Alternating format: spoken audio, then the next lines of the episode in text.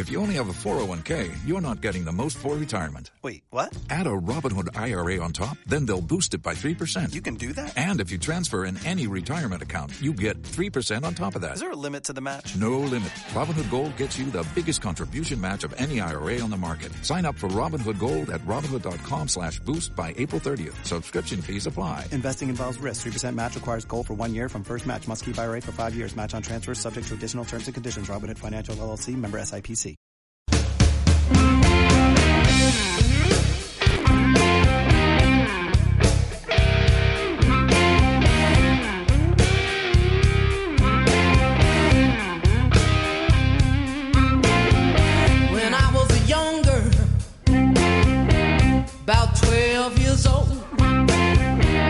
I couldn't do nothing to save my soul.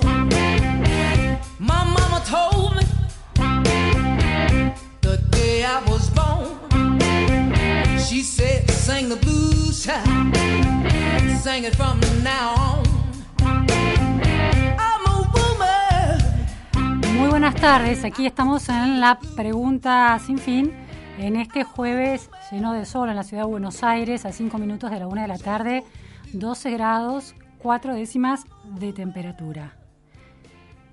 A los que quieren comunicarse por WhatsApp, los pueden hacer al 11 21 87 1067. Nos pueden seguir por FM Millennium 106.7 o en streaming en fmmillennium.com.ar.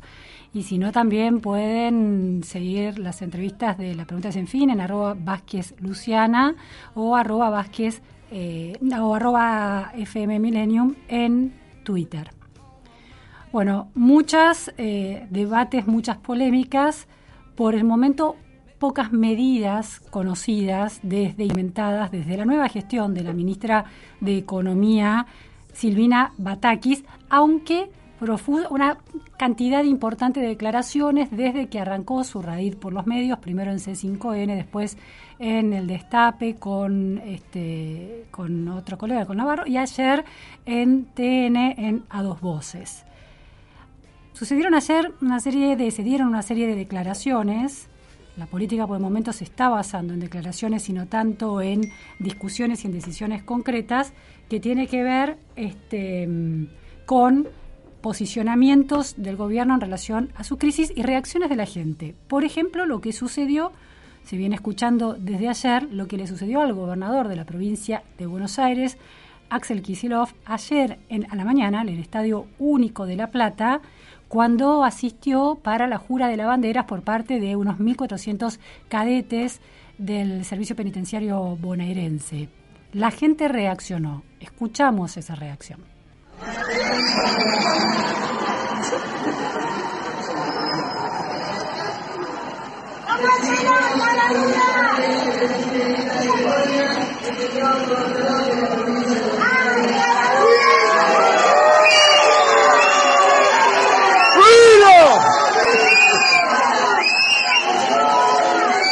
Bueno, abucheos, insultos para el gobernador.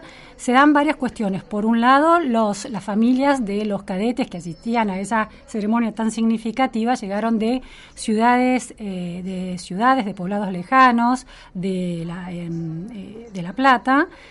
Desde estaban allí desde las 7 de la mañana. El acto debía comenzar a las 10 y media y el gobernador llegó con su comitiva al mediodía. Esa demora, por un lado, generó eh, muchísima indignación, pero en la escala de la indignación también es llamativa. Habla de un estado de cosas, de un hartazgo de la gente, de un desafío de la gente a una dirigencia política completamente ensimismada en sus internas. Axel Kisilov conecta directamente con la vicepresidenta y con eh, la matriz conceptual con la que la vicepresidenta analiza, diagnostica y propone vías eh, de decisión en relación a la economía, eh, que es algo que, que, llama la atención, este nivel de, indignación. Eh, desde la gobernación de la provincia explicaron las circunstancias y el gobernador pidió disculpas por esa, por lo menos en relación a esa demora que no debió darse. Eso es uno de los datos. Otro dato interesante son declaraciones del chino Navarro. Recordemos que el chino Navarro es un dirigente clave del movimiento Evita, que en este momento está bajo fuego, amigo o enemigo dentro de la interna de Cristina Kirchner, y es una figura del Poder Ejecutivo nacional muy cercana a Alberto Fernández. Ayer dijo esto el chino Navarro. No tenemos conciencia a veces también lo vengo diciendo hace mucho tiempo, y esto no es un problema de uno o de otro, en general nos toca, salvo honrosas excepciones, vivimos dentro de un huevo, vivimos dentro de un lavarropa los políticos, Está bien, pero te repito, parte de la clase dirigente. Te repito la y Alberto pregunta. no va a renunciar para pedir el tema. Quédate tranquilo, porque es un tipo que tiene valor. Lo que pasa es que tenemos distintos conceptos de valor. A veces valor es pararte a la esquina a putear al de enfrente. Valor a veces es bancarte la puteada y hacer lo que tenés que hacer. Bueno, Valores, bancarte la puteada, eh, ratifica la valentía del presidente Alberto Fernández, el chino Navarro, pero hay toda una lectura que eh, comienza a instalar que en esa ratificación lo que le está planteando, le está dando, le está, lo está enfrentando al presidente a un espejo, el espejo de la cobardía, es decir, que ratificando que no va a renunciar, le está planteando que si renuncia va a ser considerado un cobarde. Esas son las lecturas que empiezan a tejerse en, torno a esa afirmación, que es una afirmación delicada porque cuando se ratifica se necesita ratificar una fortaleza y negar una acción que se vincula con una falta de virtud, por ejemplo, la falta de valentía, es que hay algo de realidad en torno a eso. Entonces, eh, cuáles son los espejos que está necesitando el presidente Alberto Fernández para intentar recuperar eh, algo de una autopercepción distinta a la percepción que ofrece la su vicepresidenta cada vez que habla.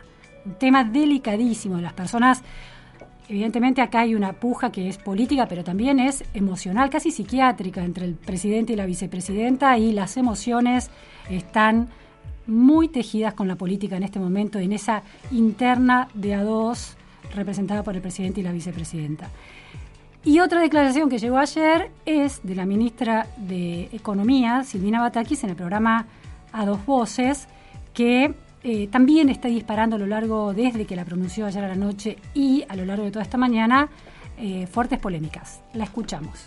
Eh, cuando uno hace compras en el exterior, y esos dólares son efectivamente los dólares que tendrían que haber ido, porque son escasos, tendrían que haber ido al sector productivo, la verdad que lo que estamos haciendo es dañando el futuro de todos los argentinos. Uh -huh. eh, esto no quiere decir que nosotros vayamos a implementar medidas actualmente.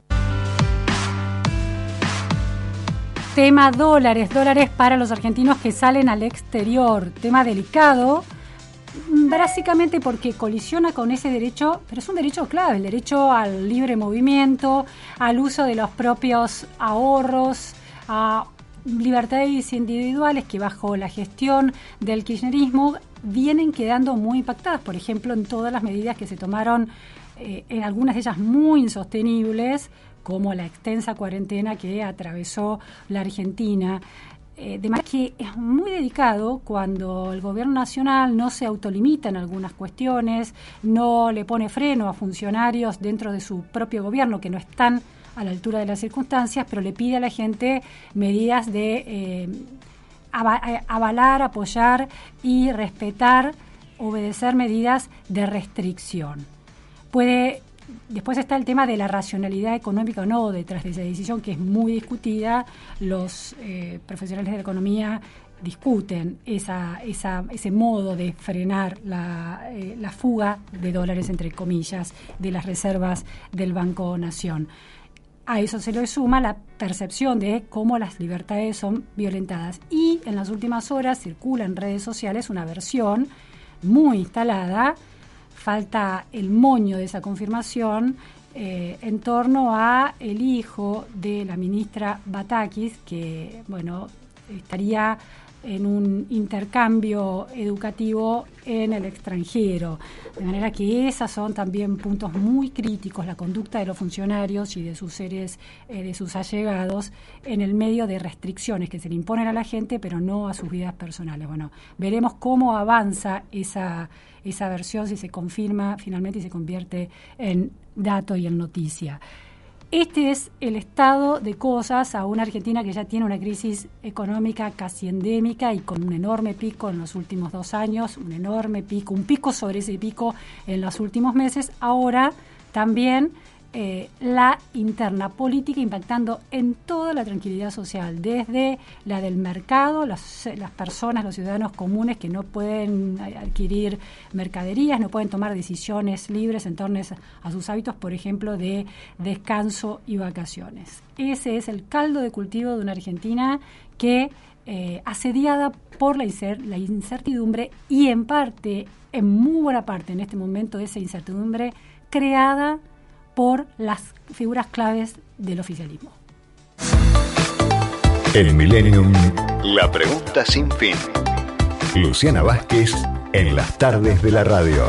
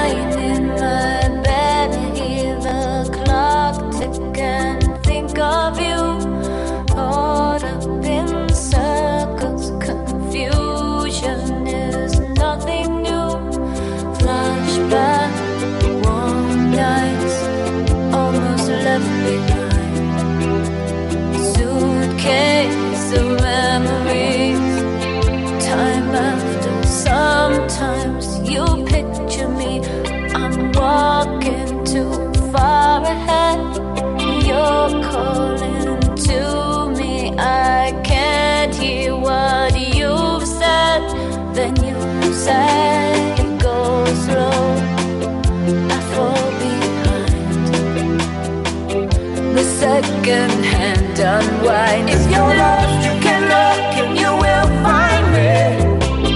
Time after time. If you fall, I will catch you. I'll be waiting.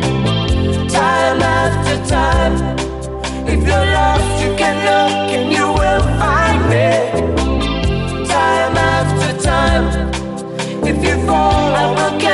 I will.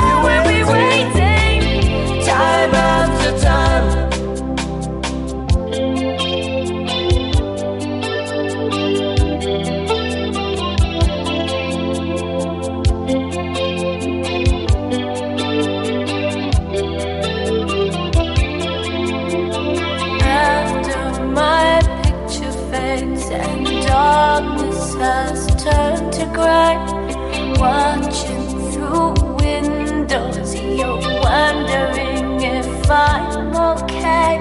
Secrets stolen from deep inside. The drum beats out of time. If you're lost, you can look and you will find me. Time after time.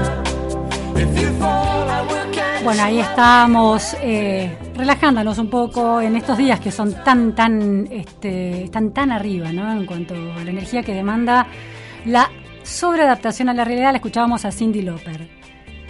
Si nos movemos alrededor del globo terráqueo y ponemos el dedo sobre Londres, sobre el Reino Unido, Gran Bretaña, bueno, ahí se viven horas también muy delicadas por el momento más delicadas que en la Argentina, por lo menos en cuanto a la decisión de su primer ex primer ministro Boris Johnson, Johnson, también el presidente del Partido Conservador de los Tories, que acaba de presentar su renuncia. Allí lo tenemos. Vamos a escucharlo a Boris Johnson, por favor. Of the Parliamentary Conservative Party, that there should be a new leader of that party and therefore a new Prime Minister. That the process of choosing that new leader should begin now. So I want to say to the millions of people who voted for us in 2019, many of them voting Conservative for the first time. Thank you un nuevo gobierno,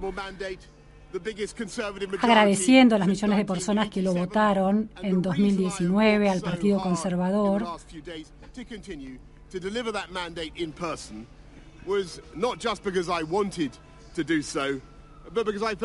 Habla de sus logros, la mayoría conservadora, la mayor mayoría conservadora desde 1987.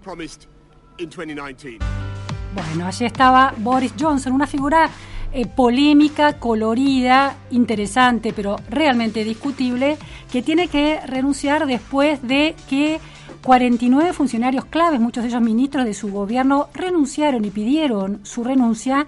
Y después de una serie de escándalos que arrancaron durante la cuarentena extrema que implementó el Reino Unido durante la pandemia, y las informaciones, las noticias que se conocieron de fiestas que se hicieron en organismos oficiales, fiestas a las que asistió el primer ministro y a las que asistieron algunos de sus este, eh, allegados o relaciones de sus allegados con, este, mm, con mujeres, que uno de sus asesores que debió también renunciar porque se encontró con una, este, una funcionaria en, en medio de la cuarentena y otras fiestas donde se los veía muy, muy, muy descolocados, borrachos a, a los funcionarios de su gobierno en situaciones muy impropias. Estamos en comunicación telefónica con Juan Bataleme. Muchísimas gracias, Juan, por estar en la pregunta sin fin.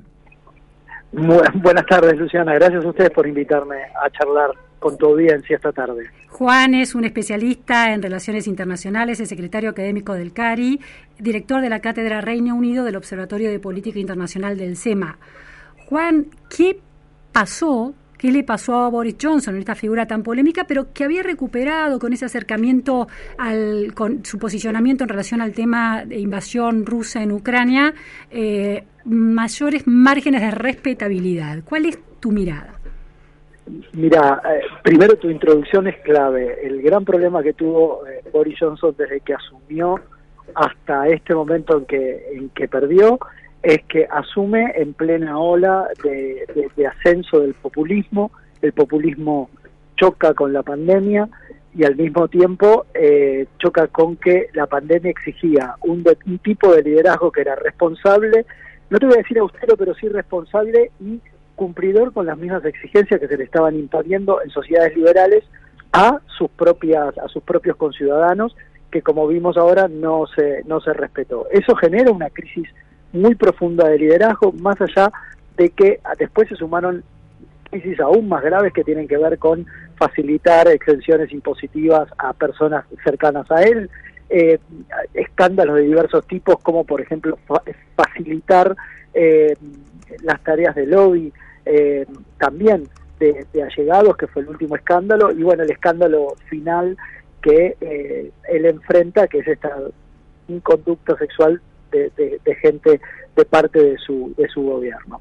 Él alega que desconoce y acá eh, lo descubren, lo agarran en una mentira y en, Occidente vos podés ser hipócrita, pero no podés ser mentiroso. Si bien la mm. hipocresía involucra una mentira, una vez que la mentira sale a la luz, hay que enfrentarla, hay que, hay que trabajarla y sostenerse en la mentira es prácticamente una, una afrenta. Más allá de eso, eh, Boris Johnson tenía desde hacía tiempo, como vos dijiste, era un líder colorido, por no decir controversial, eh, que llegó en circunstancias eh, muy particulares, ¿no? las, del, las del Brexit, la caída de Theresa May, una sociedad británica dividida, anti-globalización, y pro-globalización en esa, en esa división, eh, y en un contexto que, terminada la pandemia, eh, comenzó la guerra, terminada, perdón, en esta pandemia que se relaja, comienza la, la, guerra de Ucrania y ahí aparece una cuestión que aqueja a todos, solo que la diferencia es la escala,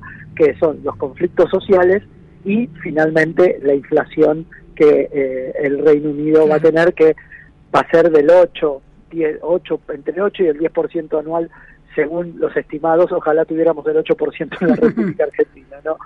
Ahora, eh, Juan, me parece súper interesante esa sociedad tan estamental y clasista que es la sociedad británica, ¿no? Sigue teniendo una, eh, unas rémoras de estos eh, sectores sociales difícilmente atravesables por quien viene desde lo más bajo de la sociedad o de los niveles más bajos de la sociedad. Y Boris Johnson se había convertido en un representante, eh, eh, había estudiado en el Eton College, ¿no? En esta escuela de, varones, era un egresado de Eton, ¿no? Exactamente, pero recordad que sus orígenes eran relativamente humildes. Era parte de esa de esa élite, pero eh, llega porque son élites vos decís, son élites que son relativamente infiltrables. pero eh, ciertamente que tienen también una, una, una, una lógica de movilidad este, ascendente y que ciertas élites son más permeables, sobre todo el liderazgo político. Ese fue uno de los grandes eh, virtudes de Boris Johnson, pero sobre todo siendo identificado como parte de, de la élite, llega al poder porque se lo identifica rápidamente, si vos querés, eh, como, como Margaret Thatcher, otra gran líder conservadora desde el punto de vista británico, como alguien cercano al, al hombre común. Cuando eso, se- eso, ¿con qué se rompió con la pandemia? Claro, es muy Porque interesante, ¿no? cuestión del privilegio. Eh, me parece me parece muy interesante porque porque mm, la, el, lo recuerdo ver escucharlo a, Boris Johnson recitando en griego eh, el griego antiguo por supuesto piezas literarias de memoria recuerdo así como un personaje que usaba una serie de eh, signos de estatus de esa élite educada que había llegado al poder pero es interesante el, el origen popular que vos señalás no esa contradicción y cómo se hizo lugar No, no, yo no lo, si me permitís, yo no diría que es una contradicción, sino es esta, esta, esta cuestión que es rara en Gran Bretaña justamente por lo que vos estás diciendo, que es el hombre, el hombre del pueblo que pasa por los circuitos de élites y llega al poder y no, entre comillas, no se olvida del pueblo. Vos recordás que el, el, el, el discurso de, de Boris Johnson eh, y del, de los que era de, de Nigel Farage, por ejemplo, era un discurso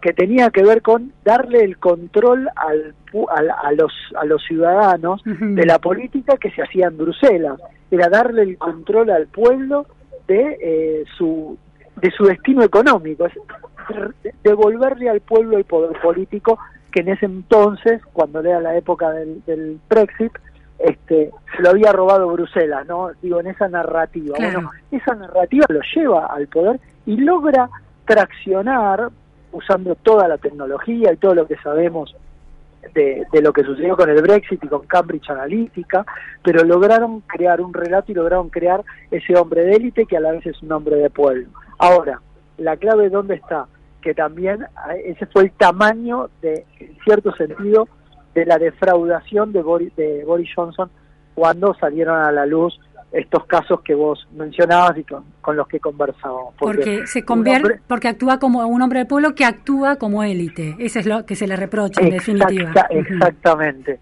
Y de vuelta, un hombre que a- usa y abusa de sus privilegios. Y ojo, porque en las sociedades liberales los privilegios no son no son un dato menor, digamos, el privilegio conlleva una responsabilidad. Boris Johnson rompió esa responsabilidad, eso está muy mu- muy claro y por eso te decía que vos podés ser hipócrita no mentiroso. Y cuando vos ya no no pedís disculpas, no eh, no no te das por aludido de lo que está sucediendo, eh, esa esa virtud que lo llevó a Boris Johnson al poder, que era un hombre que prácticamente eh, no se avergonzaba de lo que decía o no no doblaba la apuesta, se le empezó a transformar en una carga al Partido Conservador. Recordá que en definitiva la caída de Boris Johnson, de, de Boris Johnson, perdón, la caída de Boris Johnson tiene que ver con una revuelta dentro del Partido Conservador, Claro. dentro de su número dos, y cuando nombra un nuevo número dos le dice básicamente yo no puedo servir en un gobierno que es incompetente, indecente, y, y, con eso lo termina, lo termina, lo, lo termina matando. a- Claro, porque hay a- 49 renuncias, algunas de ellas de ministros claves. ¿Cómo se da ese- cómo se da esta revuelta interna? ¿Cuáles son? ¿Es esta vergüenza ante las actitudes personales dentro del gobierno por parte de Boris Johnson? Es decir, esta idea de que participas de estas fiestas o habilita estas fiestas, mira para otro lado, beneficia a sus amigos en términos impositivos. ¿Es eso el, el disparador para que lo dejen solo? Ese es el disparador y recordemos también que es, política y en Gran Bretaña, en Argentina, en Estados Unidos la política tiene un sentido, hay un sentido de época también, hay cierto sentido de agotamiento con, con Boris Johnson en función de la política doméstica. Vos fíjate que venimos de una gran huelga de transporte público, un incremento de los precios, un sentido de la inflación y sobre todo mala palabra en la República Argentina la necesidad de recortar el gasto público y de, de traer una discusión sobre el gasto público en las en las en, en las arcas británicas. Vos pensás que quien le renuncia es el- lo que se conoce como el Chancellor of, of Exchequer. Es, eh, e- ese, esa posición es clave porque es el, el que cuida el tesoro británico, el que administra las cuentas públicas, ¿no? Eh, Pero era un gobierno conservador que estaba generando problemas en las cuentas públicas. exactamente. Eso sí es una contradicción. Digo, Margaret Thatcher fue otra cosa, ¿o me equivoco? Eh, no, completamente de acuerdo. Es, es, es una gran contradicción y esa es la, la, eh, la beta populista de Boris Johnson. Claro. Eh, gastos expansivos, la- la inflación. Es el problema, cuando vos vos eh, ex- expandís eh, la moneda, debilitas a tu propia moneda, eh, haces políticas públicas que son contrarias, inclusive contrarias a tu propia base votante, porque la base votante de Boris Johnson, que no era al partido laborista, eran trabajadores que votaban al partido conservador, terminaron este, volviéndose en contra. In- se llama inflación y tiene el problema de la expansión monetaria que también reflejó Claro. el Reino Unido. Por eso digo que no es solamente la cuestión de las fiestas. Sí, de la cuestión de la conducta ética Exactamente, privada. Exactamente. Em, asociarlo a Boris Johnson con Trump es un error de perspectiva, es impreciso. No, no, es, es, son emergentes de la época. Son líderes nacionalistas. eh, eh, Gran Bretaña primero, eh, Estados Unidos primero.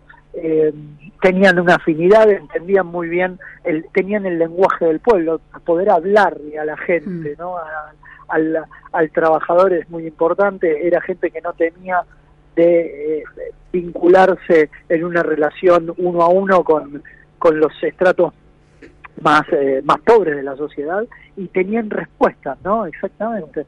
Y eh, el gran problema de, Jo- de, de, de- de Boris Johnson con Donald Trump es que al mismo tiempo es mucho eslogan, ¿no? Es mucho, como dice un, un, un- embajador que conoce muy bien las líderes británicas, más eslogan a veces que política. Claro. Y el problema del eslogan es que se transforma en, en algo vacío y cuando se transforma en algo vacío, este, a la larga la sociedad te pasa la factura. Claro, es una expectativa incumplida, ¿no? Claro. Exactamente. Ahora, esta eh, revuelta interna y este acorra- el- lo acorralado que quedó por parte de sus propios compañeros de partido, del Partido Conservador, eh, tiene un correlato con las encuestas eh, y el apoyo popular. Se- la gente le está retirando el apoyo popular a Johnson y se lo está dando a los laboristas o todavía ese pasaje no se da. Mira, eh, todavía hay que empezar a ver los números. Ahora no tengo eh, números de cómo va a impactar esto en su en su retirada. Ahora sí lo que te puedo decir es que su liderazgo estaba siendo cada vez más cuestionado, no desde la política propiamente dicho, sino principalmente desde la desde la sociedad. Eh, vuelvo a esto que decía que decía en un primer momento. El- la sociedad estaba cuestionando a Boris Johnson y a, a Boris Johnson y a eh, al liderazgo del partido conservador. El partido conservador esto lo, lo estaba viendo, lo estaba sintiendo y entendió que ese era el momento. Y ahí tiene que ver con algo de eh, con algo que es importante. Eh, Boris Johnson fue uno de los que más se comprometió en el espacio europeo con la guerra de Ucrania. Claro. Sin embargo, la guerra de Ucrania es un asunto europeo, no británico, y los británicos están demandando que atienda los problemas británicos. Claro, eh, él, él avaló el Brexit, lo empujó, lo sostuvo y ahora se suma a Europa en un posicionamiento en relación a Ucrania e impacta en su propia economía. Exacta, exactamente. Entonces, eh, las demandas del nacionalismo es los problemas de casa primero. Entonces, por más que él aparezca como un líder que se comprometió desde el momento, desde el día 25 con Ucrania en, en la guerra, eso no resuelve los problemas de inflación, no resuelve el problema del paro, de. Mm. el paro de, los tra- de transporte público y no no resuelve el malestar por pandemia que enfrentan todos los oficialismos. Sí, Esto sí, es algo común. Otro otro gran populista que, que, que posiblemente pierda las elecciones eh, va a ser este en Brasil Bolsonaro. Claro. Y ahí vos tenés una línea, Boris, Boris Johnson, Bolsonaro, eh, Trump como populistas que, que tienen que lidiar con una sociedad cada vez más insatisfecha, más pobre y más dispuesta a, recuperar su lugar en su, lugar en, el- en la estructura económica, más allá de lo difícil que sea eso de lograrlo efectivamente, pues no sé los, las alternativas, qué soluciones van a brindar, ¿no? Pero bueno, esa es otra discusión. Eh, eh, una siempre me llamó mucho la atención una declaración de Putin sobre Gran Bretaña que si avanzabas en una escalada mayor de la guerra, el primer punto a, a mm, atacar iba a ser Gran Bretaña, iba a ser Londres. ¿Por qué esa lectura de Putin? Primero porque son rivales de larga data entre, entre Rusia y Gran Bretaña. Segundo, porque los europeos continentales, siguiendo lo que se conoce como el, como el realismo continental europeo tradicional, Rusia es un vecino terrestre de los europeos. Entonces Francia, Alemania, Italia, siempre lidiaron desde el siglo XVIII, del siglo XIX, que lidian con eh, con esa con la vecindad de Rusia y con tener que jugar al juego de los equilibrios de poder. Ellos no están pensando en la derrota de Rusia, sino en la reinserción de Rusia, en lo que venga después, lo que venga después de Putin. Entonces ellos piensan en la rehabilitación de Rusia. Gran Bretaña, Estados Unidos, eh, Estados Unidos con su impronta más bolsoniana, Gran Bretaña con una impronta mucho más confrontativa con, con Rusia, eh, piensan en la derrota de Rusia, y en una derrota que le inhabilite a ser un jugador de peso en Europa. Por lo tanto, más allá de las atrocidades que Rusia comete en Ucrania, en términos de realpolitik, eh, la mirada que tiene la Europa de Francia o, la Europa de Francia, Alemania y Italia versus la Europa eh, no continental, la isla británica y la alianza transatlántica entre Estados Unidos y Gran Bretaña hace que Putin pueda mandar esa clase de mensajes. Entiendo, sí, sí, sí. Es otra otra escala de, de, agresión y de análisis. Em, eh, el, el, se si hubiera una elección en Gran Bretaña, esta crisis de el gobierno de Boris Johnson del Partido Conservador implica que hay un cambio una tendencia más general que podría beneficiar al Partido Laborista o todo se sigue dirimiendo dentro de esa matriz nacionalista popular populista que el Partido Conservador representa mejor no no necesariamente hay que ver cómo esto impacta. El liderazgo laborista no es fuerte. De hecho la era del populismo ha generado interesantes liderazgos populistas de derecha en términos de, de reemplazos. Ahora se piensa en modelos más algún liderazgo un poco eh, más eh, digamos conservador sin esa carga de populismo.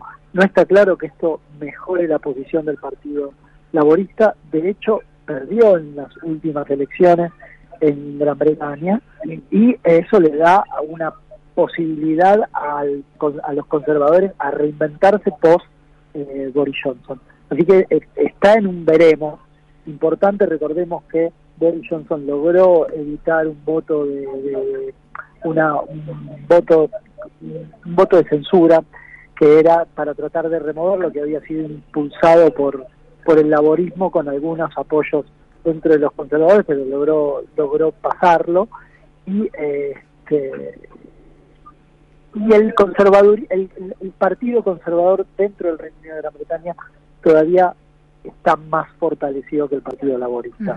Así que en principio esto impacta, el, movimiento que hacen los conservadores es correcto, es, importante desde el punto de vista de que logran sacarse lo que era entre comillas, un lastre, si me permitís ser un poco más coloquial, pero este, todavía la voz cantante la tienen los conservadores. Sobre todo por, por, por la época, Europa está en guerra, ¿no? Y los conservadores eh, tienen. Los conservadores sobre el público en general han sabido comportarse mejor en una Europa en guerra que los propios laboristas. Porque, a ver, ¿cómo es eso? ¿En qué sentido comportarse mejor? ¿En términos económicos? En términos políticos, económicos y estratégicos. Los conservadores han sido, ah, son, son percibidos eh, como más sólidos para enfrentar tiempos de transformación y tiempos de guerra, como sucedió con Churchill en la Segunda Guerra Mundial. Que, que Europa esté en guerra en este momento, que haya guerra en Europa, si se quiere, eh, le da a toda la arquitectura de seguridad nacional, a toda la, discusión justamente que tiene que ver con, con este nacionalismo en el sentido de los intereses de seguridad eh, del Reino Unido de Gran Bretaña en un contexto donde hay modelos de modelos competitivos de globalización hace que la gente tienda a mirar el discurso de los conservadores en el Reino Unido.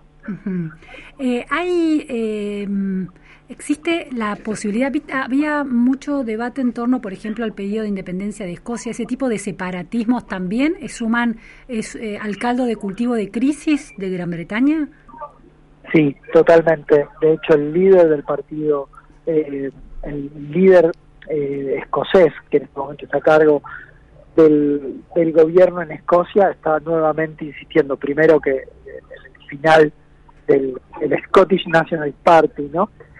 Que está criticó fuertemente a Boris Johnson y que están volviendo a llamar a una especie de bueno de plebiscito para para poder separarse. Así que eh, sí, eso le agrega eh, condimento a la situación política eh, británica, pero los impactos los vamos a ver después de que se forme un nuevo liderazgo en el Partido Conservador y que eventualmente eh, tengan un primer ministro y como primer ministro hable con sus contrapartes laboristas, forme gobierno y hable con el resto de los de los miembros del Reino Unido de Gran Bretaña.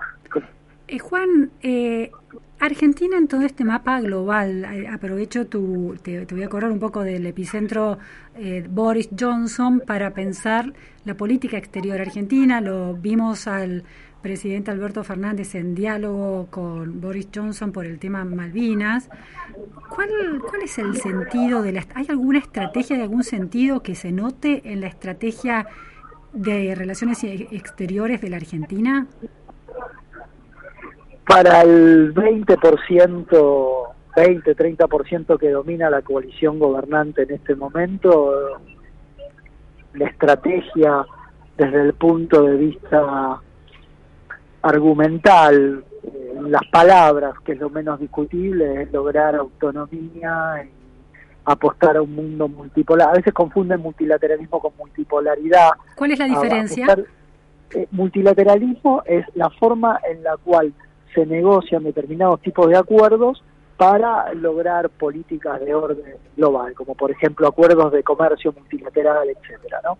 Multipolar son los polos de poder que existen en el mundo. Lo que está sucediendo en este momento es que el gobierno apuesta a ese 30% de, de base de apoyo que tiene un discurso que va en autonomía, que va en en apostar a, poderes disruptivos, autocráticos, con los cuales se sienten mucho más cómodos que con los poderes... Este, China y Rusia, Venezuela, por ejemplo, Irán. China, Rusia, Irán, exacto, el, BRIC, ¿no? este, concediendo de que Brasil en, el populismo de Bolsonaro tiene una carga autoritaria bastante importante. Sí, sí, sí. Em, entonces, en ese, en ese aspecto, la estrategia pasa un poco por ahí, pero no mucho más. Eh, si, digamos, no no hay mucho más para decir, mm. ¿no? Eh, porque los resultados están en claro, son bastante claros, ¿no? Eh, no tiene que ver con la inserción de Argentina en el mundo, eh, como se decía antes, porque Argentina está inserta en el mundo, sino en, en, qué lado del mundo vos querés estar inserto y en qué, cuáles son tus redes de pertenencia. Ahora, eh, es una oportunidad. Eh, Argentina tiene un problema de aislamiento en términos de mercados globales por su inestabilidad, incertidumbre y su falta de cumplimiento, sus mercados de capitales cerrados. Eh, pero al mismo tiempo, el tema del alimento y de la energía la ponen en una posición de, bueno, de interés para fuentes alter, como eh, lugar de fuentes alternativas de esos de esos insumos y de esos recursos. Eh, la Argentina puede hacer puede tener una oportunidad de política exterior muy pragmática basada en consolidar esos aspectos económicos y el mundo puede estar interesado en acortar las distancias con Argentina a partir de ese mismo interés. Sí, es una oportunidad. El problema es que lleva tiempo. Vos tendrías que desmontar todas las se dice que Argentina está exportando, eh, tiene récord de exportaciones, lo cual es, cierto en términos relativos por el, valor de las, de las commodities hoy, y eso hizo entrada de dólares récord. otra vez, pero en realidad nuestra capacidad de exportación está limitada por retenciones, por un Claro. montón de cargas impositivas externas. Por precio aumentó, pero por volumen no. Claro, exactamente. Y por otro lado, la energía que tenemos nosotros, que es lo que se está discutiendo hoy, necesitas inversiones Claro. de calidad, de riesgo, en definitiva, que tienen que hundir eh, infraestructura en la República Argentina y para eso necesitan dos o tres reglas claras de, de acción que Argentina no las brinda, así que lo más probable, a diferencia, a diferencia de lo que fue la Segunda Guerra Mundial, que nos encuentra con las arcas llenas y que las llenamos como para eventualmente desconectarnos del, desconectarnos del mundo, eh, esta vuelta nos encuentra con las arcas vacías, y en vez de estar aprovechando las oportunidades que el mundo nos da, bueno, tenemos esta política de acercarnos a los BRICS, tenemos la política de, de, pelearnos con Occidente, de ir al, al G7 y al G20 también, pero en la debilidad política doméstica que tenemos, entonces te enfrentás con te, te, te con una Argentina que posiblemente no pueda aprovechar Sí, sí, esta sí. oportunidad, porque para aprovechar la oportunidad en este momento teníamos que haber estado preparados hace un año Claro, atrás, haber claro. dejado correr a vaca muerta, ¿verdad? cosas que no hicimos. O sea, Argentina está cada vez más, eh, más, eh, eh, más mirándose su propio su, su propia dinámica doméstica, te iba a decir mirando el ombligo, pero este, que, que decodificando lo que está sucediendo Sí, en el sí. campo internacional y eso es una vulnerabilidad muy importante para, para la República Argentina. ¿En qué se traduce eso? En que el escenario internacional nos permitiría a nosotros reducir la pobreza y no lo estamos aprovechando. Entonces, la irresponsabilidad no es del mundo, sino es nuestra como, como sociedad y nuestra como parte del liderazgo político. Juan, la última. Sí, sí, sí, sí, sí, está clarísimo. Uh, La última pregunta la escuché a la ministra Batakis analizar el problema de la falta de dólares en la Argentina, eh, cómo las importaciones, no de, de bienes terminados, sino de insumos y de maquinaria necesaria para el sistema productivo, son altas en la Argentina, y la idea de que en algún momento Argentina debería bajar esa cantidad de exportaciones y producir más aquí adentro. ¿Eso es un error de perspectiva? ¿Es acertado la idea de una sustitución de importaciones que desacople la economía argentina de los avatares del mundo? ¿Eso es posible y es deseable? Si estuviéramos en 1950, si estuviéramos a mediados del siglo XX, te diría, Batakis, te, te, te firmo y te hago presidente. En el siglo XXI, con cadenas de valor desagregadas, integradas al mundo, que se repiensan, que, que van por partes, no por grandes insumos, es una idea de vuelta para el 20% de la gente que todavía cree que vivimos en el mundo de 1950. Mm. Ujú. Sí, que Argentina, eh, salirse de eso es, es perjudicarse. tenemos que pensar cómo cómo insertarnos en las cadenas de valor globales brindando las ventajas comparativas que tenemos y las ventajas competitivas que podemos generar. El modelo de sustitución de importaciones, donde vos armás desde la tuerca hasta el hasta la maquinaria última, ya no, no existe más. Y eso no existe más porque en esa larga cadena de, de- de partes y de valor que integran, por ejemplo, una maquinaria, pensemos, eh, hay quien hay países del mundo donde eso se hace mejor y más barato, entonces conviene importarlo. Y nosotros deberíamos dedicarnos a aquellos que podemos hacer mejor y más barato. Exactamente, y además integrar cadenas de valor. Entonces, el- la ministra le comunica a parte de su audiencia lo que gustaría hacer y que me parece genial si estuviéramos en 1950, 1960. Pero ya no estamos en 1950, 1960, estamos en el 2022. Bien, bien, está clarísimo. Muchísimas gracias, Juan Bataleme, realmente. No, gracias a vos, eh, un placer. Bueno, era Juan Bataleme a partir de la renuncia de Boris Johnson y el cimbronazo que se está dando en ese escenario político, bueno, un salto a el mundo mirado desde la Argentina. Para escuchar, para escuchar y volver a escuchar, volver a escuchar. Siempre Millennium. Tiempo de publicidad en Millennium. Rompe el silencio. Si vos o alguien que conoces está atravesando una situación de violencia de género, llama gratis al 144. Conoce más en buenosaires.gov.ar barra rompe el silencio. Buenos Aires Ciudad. Guinea, concesionario oficial Jeep, Ram, Dodge y Chrysler en Recoleta y Puerto Madero. Avenida del Libertador 500, teléfono 3987-6270 y 6273. Recoleta. Alicia Moró de Justo 1984, teléfono 4315-5004, Puerto Madero. Entrega inmediata, test drive disponible, estacionamiento propio. Contamos con todos los protocolos para tu seguridad.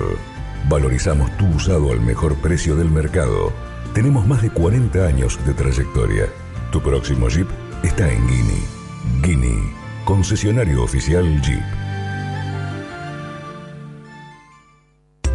Escucha Millennium en tu teléfono con nuestra nueva app.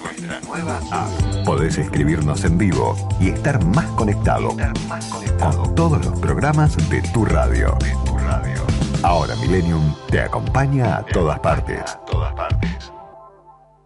¿Sos socio de OSDE? Tenemos una buena noticia para vos. Ahora podés obtener tu credencial digital para acceder a nuestros servicios en forma práctica y segura. Es posible utilizarla sin conexión y compartirla con otra persona para que compre medicamentos por vos o acompañe a tus hijos al médico. Además, como la mostrás desde tu celular, reducís la posibilidad de contacto con el coronavirus. Descargala ahora y lleva siempre con vos una credencial sustentable. OSDE, hoy más que nunca, queremos que más gente se cuide. Superintendencia de Servicios de Salud 0800 www.sssalud.gov.ar Registro Nacional de Entidades de Medicina Prepaga número 1408 Pasos de Comunicación 0810 nuestra web o a contacto osde.com.ar ¡Wow! Sinovita, el alimento para mascotas de valor super premium a precio de un alimento común.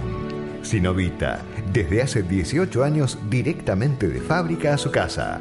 Sinovita se elabora todos los meses en la planta modelo de San Nicolás y por su ágil sistema de distribución directa es más fresco. 4717-0324 www.sinovita.com.ar Mandanos un WhatsApp al 11 44 79 0258. Pusimos en marcha la segmentación energética para que todas y todos los que lo necesitan sigan recibiendo su subsidio. Es fácil. Ingresa en argentina.gov.ar barra subsidios o a través de la app Mi Argentina. Inscríbete con los datos de tu hogar y los de tus servicios, aunque no estén a tu nombre. Se van a analizar tus datos y te llegará la resolución a tu casilla de correo. Si no podés inscribirte en nuestro sitio web, hacelo de manera presencial a través de los prestadores de servicio o con turno en las oficinas de ANSES. Segmentación energética. La energía puesta en un país más justo. Argentina Presidencia. Fin de espacio publicitario.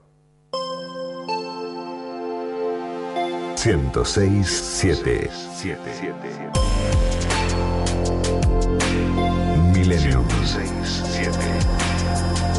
Cuando al escuchar la radio todo cambia y se transforma.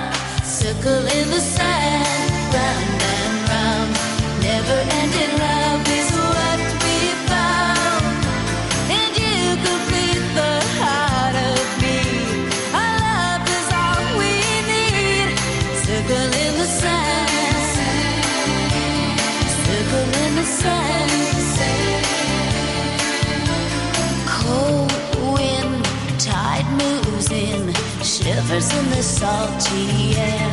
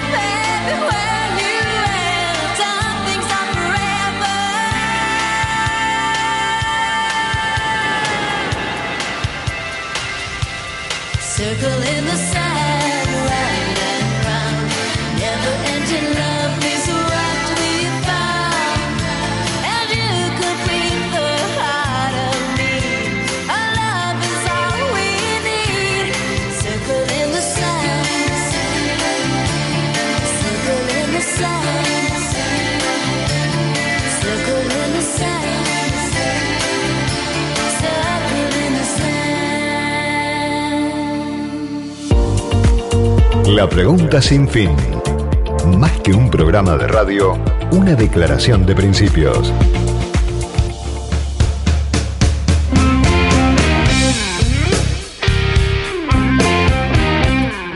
Bueno, hay declaraciones de la Federación Argentina de Asociaciones de Empresas de Viajes y Turismo, FAEBIT, en relación a los dichos de la ministra Batakis, cuando dijo ayer en A Dos Voces, el derecho a viajar colisiona con la generación de puestos de trabajo.